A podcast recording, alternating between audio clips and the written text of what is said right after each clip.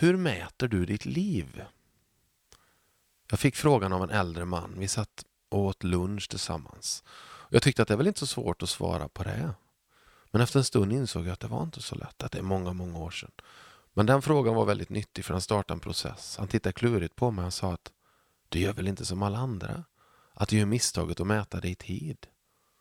Och jag tänkte, jo, det misstaget har jag nog gjort.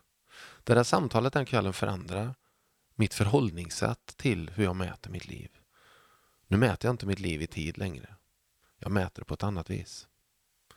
För mig att mäta livet i tid, det är som att mäta en smakupplevelse på en god restaurang. Att mäta den i vikt. Tänk att du och din partner sitter på en fin restaurang och äter en fantastisk måltid. Efteråt så går ni ut ur restaurangen. På trottoaren utanför stöter ni ihop med ett par bekanta. Ni småpratar lite och du får frågan var det god mat här? Och du svarar 4,7 hekto. Det är lite goddag yxskaft liksom. Det har inte riktigt med varandra att göra men att mäta livet i tid det har blivit någon slags norm. För mig en väldigt konstig norm. Jag mäter mitt liv i närvaro. Hur närvarande jag är i livet. Inte hur långt det är. Hur närvarande jag är. Inte hur mycket jag har fått gjort, utan hur närvarande jag är. Jag har en otroligt varmhjärtad och extremt begåvad vän, talarvän som heter Ari Riabacke. Beslutsdoktorn. Han och hans fru Mona åker runt och föreläser och pratar om hur vi tar beslut och så vidare. Och vi hade ett samtal en gång, sånt här härligt samtal där vi liksom svepte över hela livet på något vis.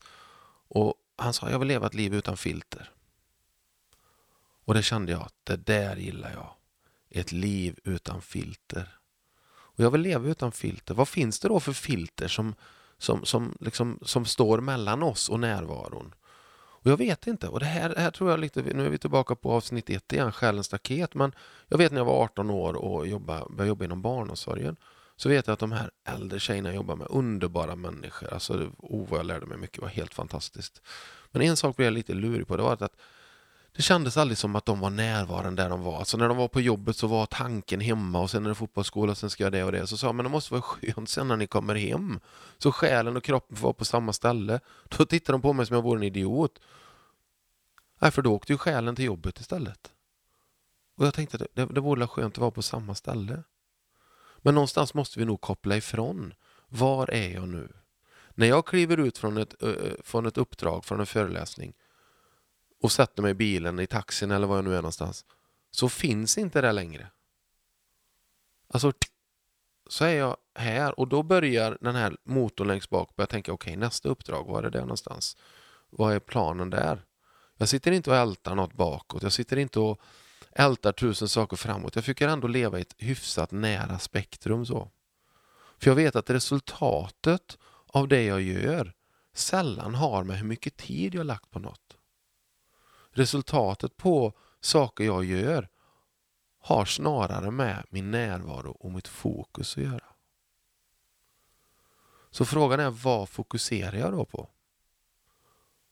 Vad är viktigt just nu? Att man har ett litet, någon liten, liksom, liten, liten panel med frågor som checkar Hasse Karlsson. Är du på rätt väg här nu? Är du närvarande? Vad är det som gör att du inte är närvarande?